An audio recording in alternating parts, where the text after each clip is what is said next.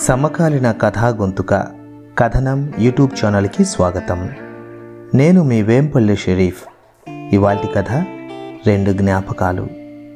రచయిత కాట్రగడ్డ దయానంద్. మొదటి జ్ఞాపకం ముప్పై ఏళ్ళ నాటిది.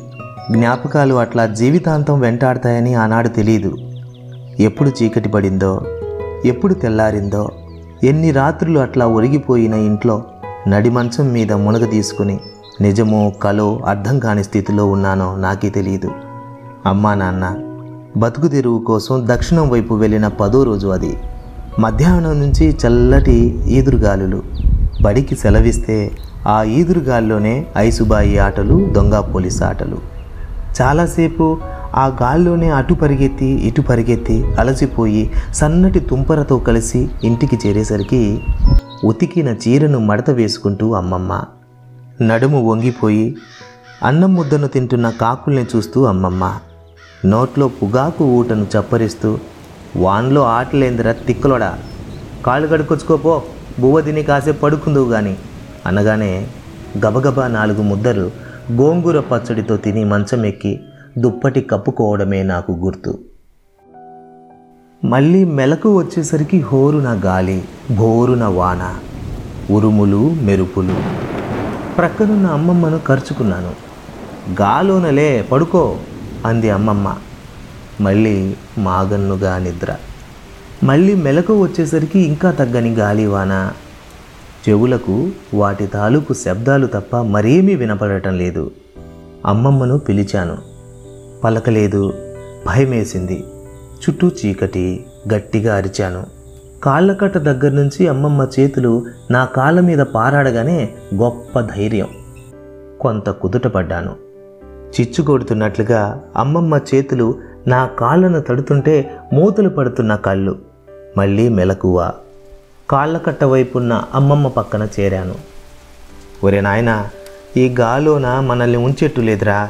ఇప్పటికే ఇల్లు ఒక పక్కకు ఒరిగింది. ఈ తలుపులు కాస్త ఇరిగినాయంటే క్షణాల్లో ఈ ఇల్లు గాల్లో కలిసిపోయిద్ది. మెల్లగా తలుపు గోళ్ళందీస్తా నువ్వు పరిగెత్తుకుంటూ వెళ్ళి ఎదురింటి డాక్టర్ గారింటికి వెళ్ళిపో అని మెల్లగా తలుపు తీసింది అమ్మమ్మ.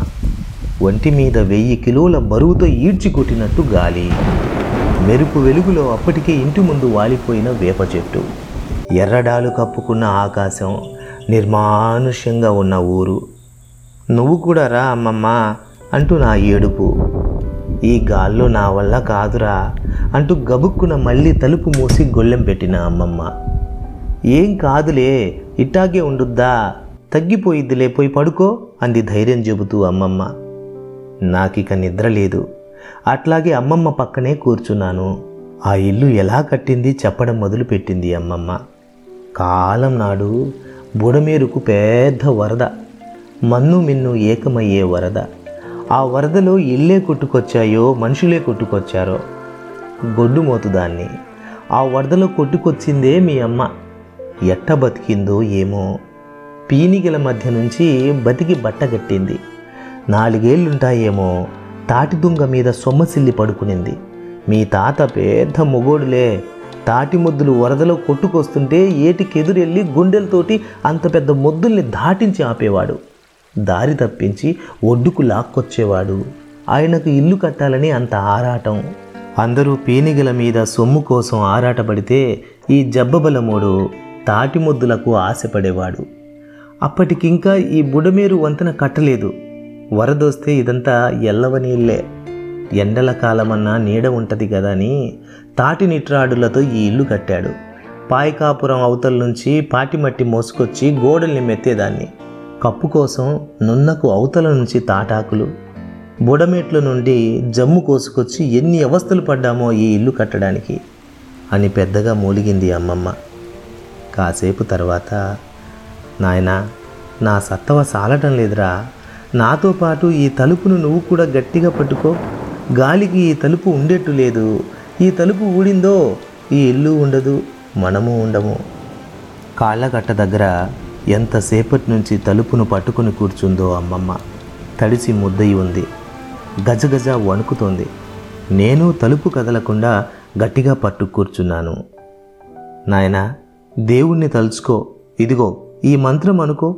వెయ్యి ఏనుగుల బలం ఒంట్లో కూర్చుద్ది అంటూ వణుకుతూనే చెవిలో మంత్రం ఊదింది. ఈ మంత్రం సంగతి ఇంకొకరికి చెప్పమాక నీకు పని చేయదు అని కూడా చెప్పింది.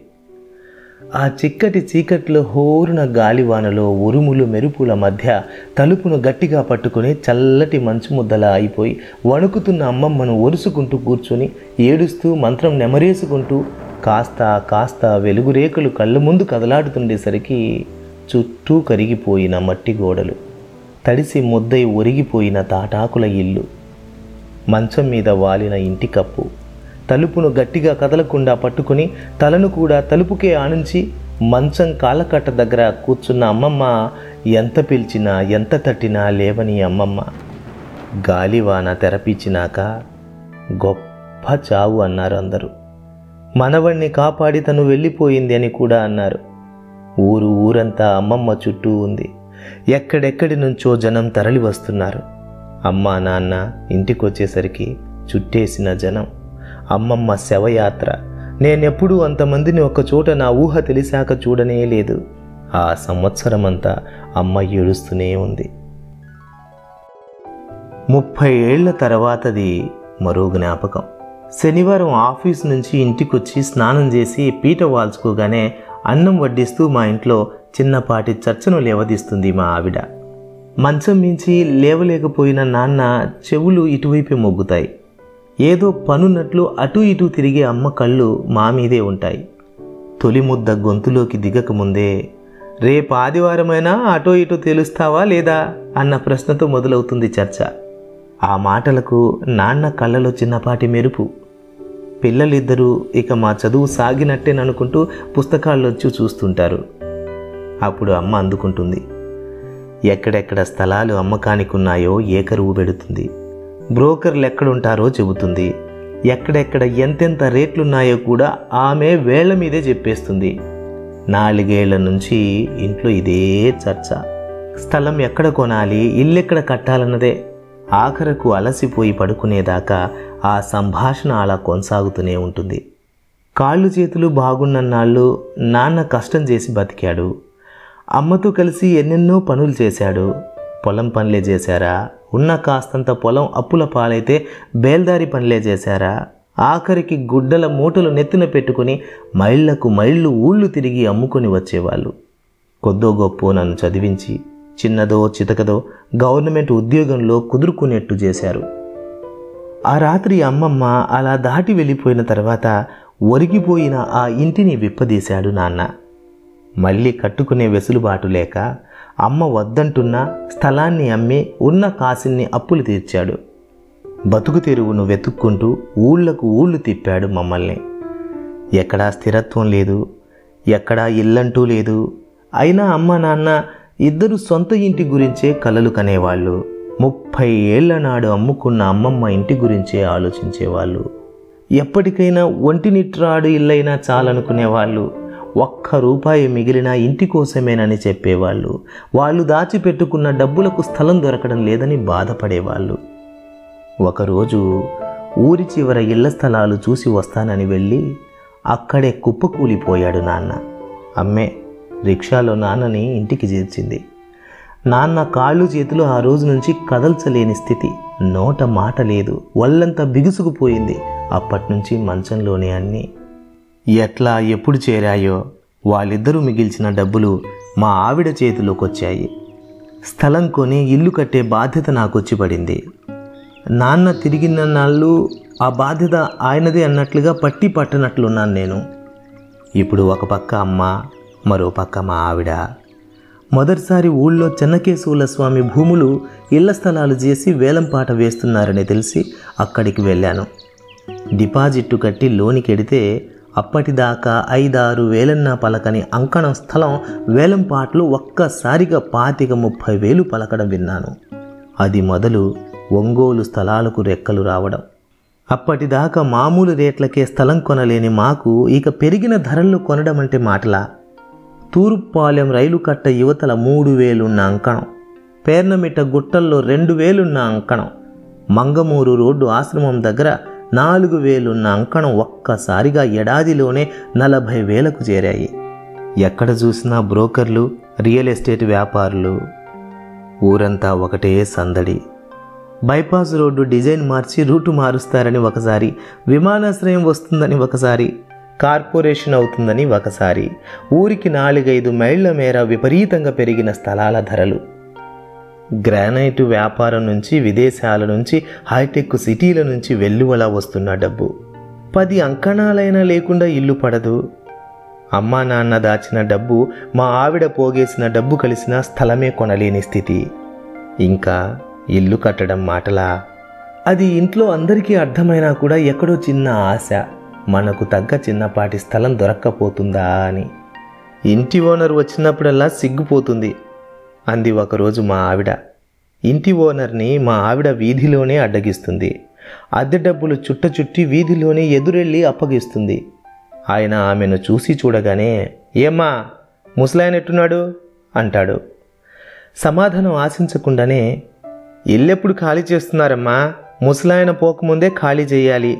నా ఇంట్లో చావులో తద్దినాలో చేస్తానంటే ఒప్పుకునేది లేదు. తర్వాత మీ ఇష్టం అంటాడు. ప్రతి నెల ఇదే పాట. ఆదివారాలు కాళ్ళరిగేటట్టు తిరగడం ఊరు చుట్టూ ఉన్న స్థలాల రేట్లు కనుక్కోవడం పోయిన వారానికి ఈ వారానికి ఎంత పెరిగాయో బేరీజు వేసుకోవడం బ్రోకర్ల ఎకసెక్కాలు స్థలం కొనలేని అసక్తత. ఒకరోజు ఆఫీస్ నుంచి ఇంటికి వచ్చేసరికి నాన్న పరిస్థితి ఎగశ్వాస దిగశ్వాసగా ఉంది. రిక్షా తీసుకొచ్చి ఆసుపత్రికి తీసుకెడితే రెండు రోజుల తర్వాత ఆసుపత్రిలోనే నాన్న వెళ్ళిపోయాడు. చూడటానికి వచ్చిన ఇంటి ఓనరు శవాన్ని ఇంటికి తీసుకురావద్దని కర్మకాండ అంతా బయట జరుపుకోమని చెప్పి వెళ్ళాడు. రాగానే ఇల్లు ఖాళీ చేయాలని కూడా చెప్పాడు. అలాగే నాన్నని ఇంటికి తీసుకురాకుండానే ఆసుపత్రి నుంచే తీసుకెళ్ళి మట్టిలో కలిపేశాం. నిశ్శబ్ద మరణం. అనాథలా వెళ్ళిపోయిన నాన్న. అమ్మమ్మ చనిపోయినప్పుడు కన్నీరు మున్నీరైన అమ్మ కళ్ళ వెంట ఈసారి ఒక్క చుక్కైనా నీళ్ళు కారలేదు. నాన్న పోయి రెండు నెలలు. అమ్మ ఎవరితోనూ మాట్లాడటం లేదు. ఇంట్లో నుంచి బయటకి రావడం లేదు. నిశ్శబ్దంగా ఉంటోంది. ఆ శనివారం ఆఫీస్ నుంచి ఇంటికి వచ్చి స్నానం చేసి పీట వాల్చుకోగానే ముదనష్టపు ఓనరోడు ముసలాయన మంచంలో ఉన్నన్నాళ్ళు ఒకటే పోరు. ఇల్లెప్పుడు ఖాళీ చేస్తారని బతికున్నప్పుడే చావును చూపించాడు. ఈ మాయదారి ఊళ్ళో మనం స్థలం ఎట్టాగూ కనుక్కోలేము. ఇల్లు కట్టుకోనులేము ఏదైనా పల్లెటూరులోనైనా ఇల్లో స్థలము అమ్మకానికి ఉందేమో కనుక్కోండి వెళ్ళిపోదాం అంది మా ఆవిడ. తొలి ముద్ద నోట్లో పెట్టుకోబోతూ చదువుకుంటున్న పిల్లల్ని చూస్తూ హఠాత్తుగా నాన్న గుర్తుకొచ్చి ఖాళీ అయిన ఆయన మంచాన్ని చూస్తూ ఇంకెక్కడి పల్లెలే? బ్రోకర్లు అక్కడికి కూడా జొరబడ్డారు. అమ్మకానికున్న స్థలాలకు ఇళ్ళకు ఎంతో కొంత అడ్వాన్సులు ఇచ్చి తమ గుప్పెట్లో పెట్టుకుని ఇష్టారాజ్యంగా రేట్లు పెంచారు. ఇంకా మన ఓటోడికి ఇల్లు లేదు స్థలాలు లేవు అన్నాను. దూరంగా కూర్చున్న అమ్మ ఎండిపోయిన కళ్ళతో తీక్షణంగా చూస్తూ నాయనా తుఫానే కాజేసిందో మీ నాయనే పాడు చేశాడో మా అమ్మ సంపాదించిన ఇల్లు మనకు కాకుండా పోయింది. ఉన్న కాస్త భూమి అప్పులకే సరిపోయింది. ఇవాళ ఇంటిల్లిపాది నిలబడటానికి కాళ్ళు జాపుకోవడానికి ఆరు అడుగుల నేల కూడా లేకుండా పోయింది. ఇల్లు వాకిలి ఏర్పరచడం మీ నాయన వల్ల కాలేదు ఇక నీ వల్ల కాదు. ఎవరూ లేని అనాథలా వెళ్ళిపోయాడు మీ నాయన.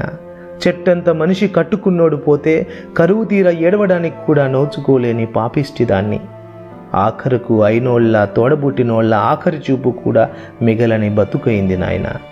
చివరాఖరికి పిండం వండి పెట్టడానికి కూడా నోచుకోని బతుకులు ఉండేందుకు లేక ఎందుకు? రేపు నా గతైనా ఇంతే కదా అంది. ఆ రాత్రి ఇక ఎవరూ నిద్రపోలేదు. అంతే ఈ కథ. మిత్రులారా కథనం యూట్యూబ్ ఛానల్ మీకు నచ్చినట్లయితే దయచేసి సబ్స్క్రైబ్ చేయండి ఇతరులతో షేర్ చేయండి వీలైతే ఈ కథ మీద ఒక కామెంట్ చేయండి. బాయ్.